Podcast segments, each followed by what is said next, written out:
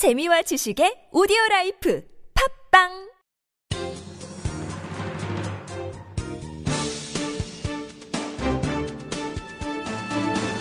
일간 사설 5월 18일 월요일 중앙일보 사설. 얼빠진 국토부 이러고도 민생 얘기할 자격 있나 영세 상인들의 권리금을 보호하기 위한 상가 건물 임대차 보호법이 지난 13일 시행됐지만 주무부처인 국토교통부는 권리금 산정 기준과 표준 계약서도 아직 만들어 놓지 않았다고 한다. 이 때문에 권리금을 얼마로 정해야 할지 알 수 없어 건물주, 세입자가 계약을 거부하거나 미루면서 상가 임대차 시장이 혼란에 빠지는 어처구니 없는 일이 일어났다. 대통령은 입만 열면 국회가 민생 법안의 발목을 잡고 있다고 했지만 정작 국회가 법을 통과시켜 줘도 넉넉고 있던 정부가 거꾸로 민생 발목 잡기에 나선 꼴이다. 이번에 통과된 법에는 권리금 산정 기준이 없을 경우 주변 시세나 감정가 중 가장 낮은 것을 택하도록 돼 있다. 세입자들은 시세대로 계약을 했다가 자칫 권리금을 손해볼 수 있다는 입장이다. 건물주는 건물주대로 권리금 소송이 빗발질까 걱정이다. 벌써 일부 건물주들은 손해배상 소송에 대비해 임대료 인상에 나서고 있다고 한다. 게다가 이런 분쟁에 대비해 만들려던 분쟁조정위원회마저 국회 조율 과정에서 설립이 무산되면서 자칫 권리금 분쟁 소송이 크게 늘어날 가능성이 커졌다. 시장에선 영세 상인을 보호하기 위해 만든 법이 되레 분쟁 양산법이 되게 생겼다고 불만이 터져 나온다. 이런 혼란의 책임은 전적으로 국토부에 있다. 국토부는 이렇게 빨리 법이 통과될지 몰랐다며 핑계 대기에 급급하다. 하지만 자영업자의 권리금 보호는 박근혜 정부의 경제혁신 3개년 계획의 주요 내용 중 하나로 지난해 9월 정부가 앞장서서 대책 발표를 하고 국회 통과를 체근했던 사안이다. 그래놓고 여태 실무 준비조차 하지 않은 것은 이해할 수 없다. 직무 태만을 넘어 직무 유기에 가깝다. 국토부는 뒤늦게 권리금 산정 기준과 표준 계약서 마련을 서두르고 있다지만 일러야 다음 달에 가능하다고 한다. 막상 작업을 해보니 권리금 산정이 워낙 변수가 많고 까다롭기 때문이라고 한다. 애초 현실을 고려하지 않고 주먹 구구식으로 일을 밀어붙이다가 생긴 일이란 얘기다. 이런 얼빠진 정부를 믿고 생업에 종사하는 국민만 불쌍하게 됐다.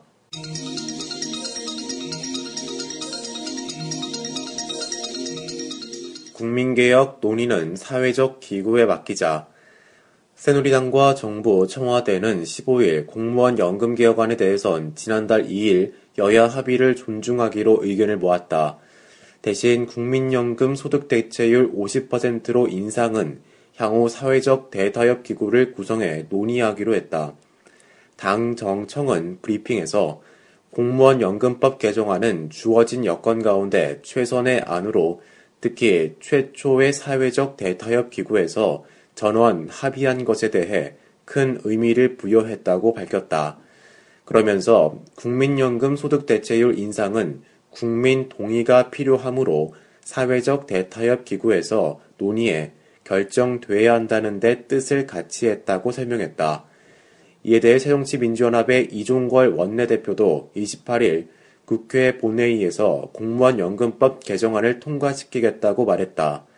그는 더 이상 정부의 소득 대체율 50%의 명시를 요구하지 않겠다면서 65세 이상의 기초연금을 소득 합의 90%까지 확대하면 공적연금의 소득 대체율 50% 수준을 지킬 수 있다는 새로운 주장을 내놓았다.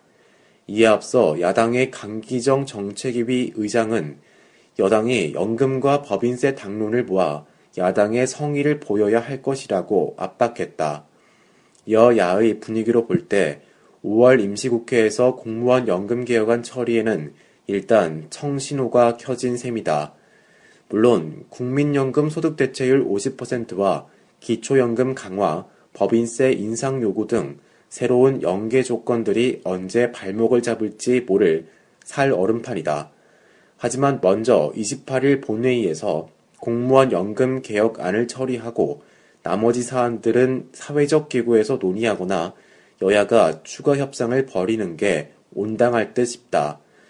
지금 개혁안을 처리하지 않으면 현 정부 임기 동안 공무원 연금 개혁이 물 건너 갈 수 있기 때문이다. 게다가 현재의 합의안 조차 미루면 하루 100억 원씩의 공무원 연금 적자 보전액이 계속 쌓여 국가 재정을 병들게 할 것이다. 국민연금과 기초연금 연계 조건은 사회적 합의기구를 구성해 논의하는 게 바람직하다. 그러나 국민연금 소득대체율을 올리려면 반드시 보험료도 함께 올려야 한다. 9년 전 유시민 보건복지부 장관이 내놓은 개혁안도 소득대체율을 50%로 유지하려면 보험료를 12.9%로 올리도록 돼 있었다. 또한 야당의 주장처럼 기초연금을 확대 지급하려면 증세 등을 통한 확실한 재원 마련 대책이 전제돼야 할 것이다. 기초연금은 이름만 연금이지 사실상 세금이나 다름없기 때문이다. 앞으로 사회적 합의기구에서 국민연금과 기초연금을 논의할 때 생산 가능 인구 감소, 경제 성장 둔화, 청년 일자리 감소 등 갈수록 나빠지는 환경도 반드시 고려해야 할 사항이다. 또한 미래 세대를 배려한다면 지금 기성 세대가 좀 더 내고 덜 받으려는 양보를 해야 한다. 무엇보다 공무원 연금 개혁은 끝이 아니라 이제 시작이다. 사회적 기구는 중장기적으론 공무원 연금과 국민연금의 통합 방안은 물론 사학, 군인연금 등 공적연금 개혁을 함께 논의할 필요가 있다. 또한 이 기구에는 각 직역단체, 노동계, 재계 대표와 나중에 연금을 부담할 청년층 대표도 반드시 포함시켜야 할 것이다.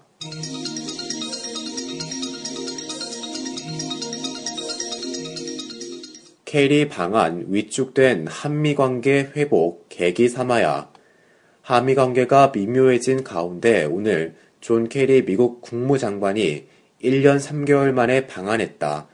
다음 달로 예정된 박근혜 대통령 방미를 앞두고 미일 관계보다 위축된 듯한 한미 관계를 새롭게 다질 호기가 아닐 수 없다.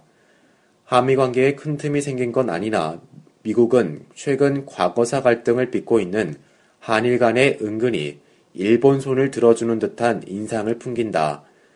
지난달 아베 신조 총리의 방미 기간 중 상하원 합동연설 등 지극히 환대한 건 그렇다 치자 그러나 그가 위안부 문제에 대해 분명한 사죄를 하지 않았음에도 어물쩍 넘어간 건 큰 유감이다. 그럼에도 방한한 캐리를 향해 과거사 문제와 관련 미국을 압박해 일본을 견제하려는 전략을 구사하는 건 바람직하지 않다. 이런 전략은 아베 방미 때 이미 통하지 않는 걸로 판명됐기 때문이다.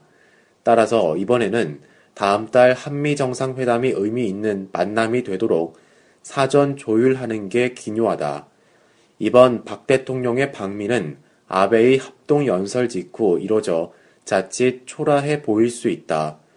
역대 대통령과 주변 인물들의 탓도 크지만 한국 외교의 고질병 중 하나는 실속보다 외양에 치중해 왔다는 점이다.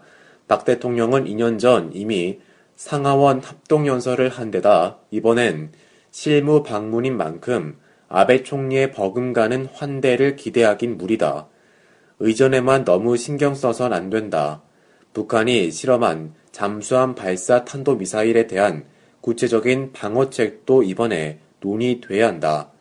발사 실험을 두고 진위 논란이 불거졌지만 틀림없는 건 북한이 SLBM 개발에 매진 중이라는 사실이다. 이대로라면 4, 5년 내 실전 배치도 불가능한 게 아니다. 심해에서 은밀히 움직이는 잠수함을 탐지하기란 극히 어려워 SLBM은 침묵의 암살자로 불린다. 북한이 SLBM을 갖게 되면 미 본토에 대한 핵 보복이 가능해지고 현재 개발 중인 한국형 미사일 방어 체계 KAMD와 킬체인까지 모두 무용지물이 될 판이다. 한미동맹의 근간을 뒤흔드는 중대 사안인 만큼 케리 방한에 맞춰 공동 방어책을 설계하고 다음 달 양국 정상회담을 통해 그 얼개를 완성시켜야 할 것이다.